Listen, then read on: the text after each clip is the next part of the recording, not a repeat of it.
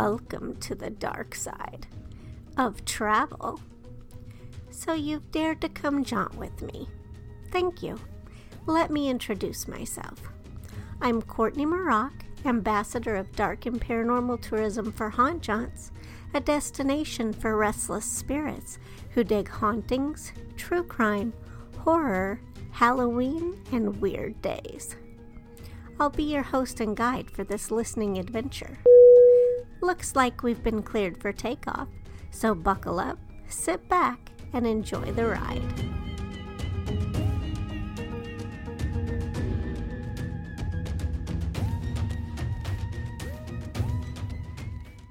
How will Ghost Adventures investigate H.H. Holmes' murder house when it doesn't exist?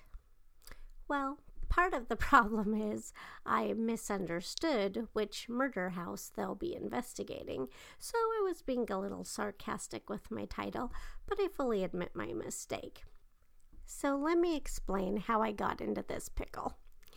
When I first learned Ghost Adventures had locked down a special serial killer series for Travel Channel's Ghostober programming, one of the locations immediately piqued my interest, H.H. Holmes' murder house.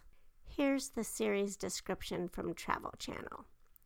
Every Saturday throughout October, viewers will follow the Ghost Adventures crew as they investigate locations such as killer clown John Wayne Gacy's prison cell, H.H. Holmes' murder house, and the Squirrel Cage Jail, which housed the vicious Jake Bird. The crew will also study the Anson Call House, an abandoned building that many believe has ties to Ted Bundy's terror spree during the 1970s. My first thought when I saw the one about the H.H. Holmes house, though, was, how are they going to investigate that when it burned down? It doesn't even exist. But here's the issue. I had the murder house confused with the murder castle. As usual, I jumped the shark and raced to judgment before having all of my facts. So they're not investigating that murder house. You know, the actual one where H.H. Holmes conducted the majority of his killing. Incidentally, Holmes did reside in that place too, but he also rented rooms there as a hotel. However, it wasn't known as his murder house so much as it was known as the murder castle.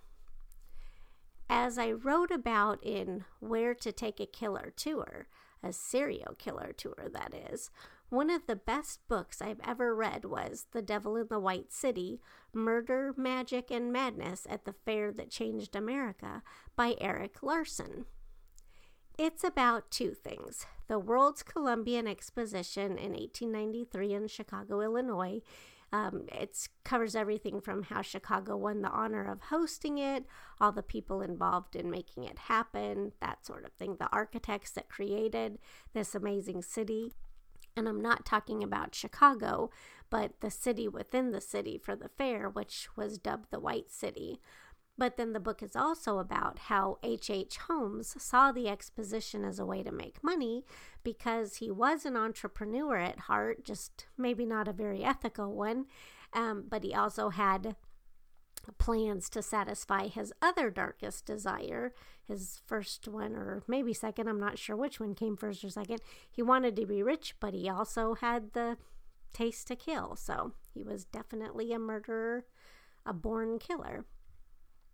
I just wasn't expecting the book to cover the logistics and players of the fair quite as exhaustively as it did, but it really was interesting to learn so much about it because it helped set the stage where Holmes was living and praying and working. And when I say praying, I mean the hunting kind of prey, not the religious kind of play, but it's where he unleashed his inner devil, as he's famously quoted as saying, "I was born with the very devil in me." Yes, he was. At the end, Larson relates what happened to all of the major players that he covered in the book, from Holmes to the architects who built the structures that created the White City for the exposition, to the lawmen who ultimately arrested Holmes and discovered just how nefarious and heinous his crimes were. But the building Holmes built and created as his murder lair is also a character of sorts. The author includes its fate, too. Here's what he wrote. On Thursday, August 19th, Geyer was the Pinkerton agent who tracked Holmes down when he was on the run, learned that during the preceding night, Holmes's castle in Inglewood, his own dark dreamland, had burned to the ground. Front page headlines in the Chicago Tribune shouted, "Holmes's den burned. Fire demolishes the place of murder and mystery." The fire appeared to be set intentionally, though no one was ever arrested for arson. Some speculate that neighbors did it to avoid it becoming a tourist destination for ghoulish gawkers, aka haunt jaunters like me. Guilty. The gutted building was eventually torn down. These days, the site is allegedly home to the U.S. Post Office in Inglewood. I say allegedly because I got that information off of the internet, and we all know that can be a bit iffy if we can trust that or not. So then what's the house that Zach and the Ghost Adventures crew will be investigating? We'll get there, but first let's understand the path that leads there. Holmes had an associate named Benjamin Pitezel. I'm not sure I'm saying that right. It's spelled Pitezel. So I'm just saying it like how I read it, Pitezel. We'll hope that's right. If it's wrong and you know how to better pronounce it, I don't know how you would correct me now. You can just somehow tell me, hey, you said that wrong. But if I offend you, I'm sorry. Just realize that I recognize that there's a good chance I'm mispronouncing it. But anyway, so Benjamin Pitezel was a carpenter and a family man with a wife and 5 children who became Holmes's assistant. Not so much in helping him kill his victims, although Holmes did use him to commit forgery. But Ben took care of business matters, ran errands, handled other day-to-day jobs that needed tending to, like taking care of the horses. That's one of those details that Larson included in the book that, I mean, it's not really a detail as much as that was the time back then, and he was just relating the facts as he gathered them, and part of that was how people lived back then, which was quite a bit different in some instances than we do as far as, you know, communication and transportation, hygiene, all sorts of things. But Pitezel and 3 of his children, Alice, Nellie, and Howard, fell victims to Holmes's murder for insurance schemes. In fact, it was the Pitezel murders that resulted in Holmes' eventual arrest. It was sort of his M.O. to take out an insurance policy on someone, kill them, and then claim the money. Fidelity Mutual Life Association grew suspicious of a claim on Benjamin Pitezel's life.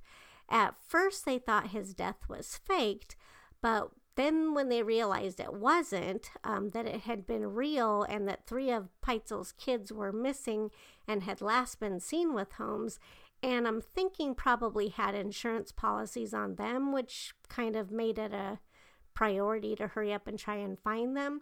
They hired the Pinkerton National Detective Agency to find the children and potentially Holmes. A Pinkerton detective and a Fidelity investigator searched hotel records for any sign of Holmes from Indiana and Illinois to Ohio and Michigan.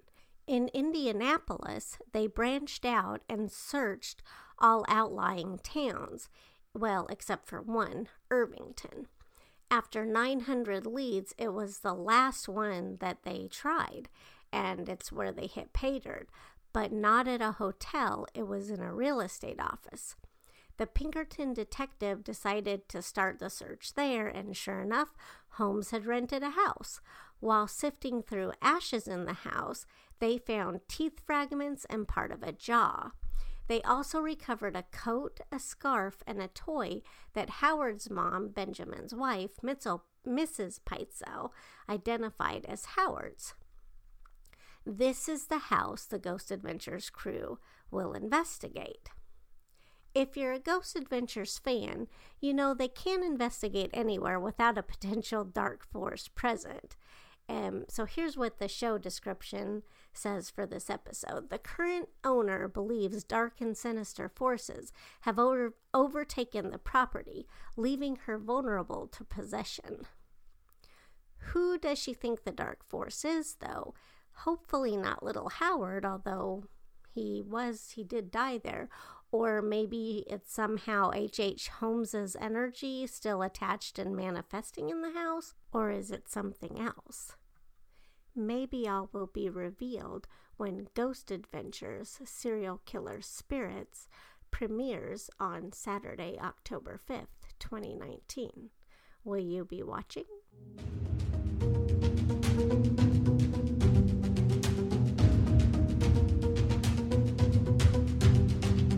You've been listening to Haunt Jaunts, a podcast for restless spirits. My name is Courtney Mroch, and it's been my pleasure to be your host and guide for this journey. I got the music, Phantom from Space, from Kevin MacLeod at Incompetech. I know you have endless choices when it comes to shows to listen to. Thank you so much for daring to tune into mine. I really appreciate your time. If you'd like to continue exploring beyond the podcast, jaunt with me online anytime at hauntjaunts.net. You can also jaunt with me socially on Facebook, Instagram, and YouTube, and every once in a while on Twitter too. You'll find links to all of Haunt Jaunt's social media on the website. Until our paths cross again, ciao for now.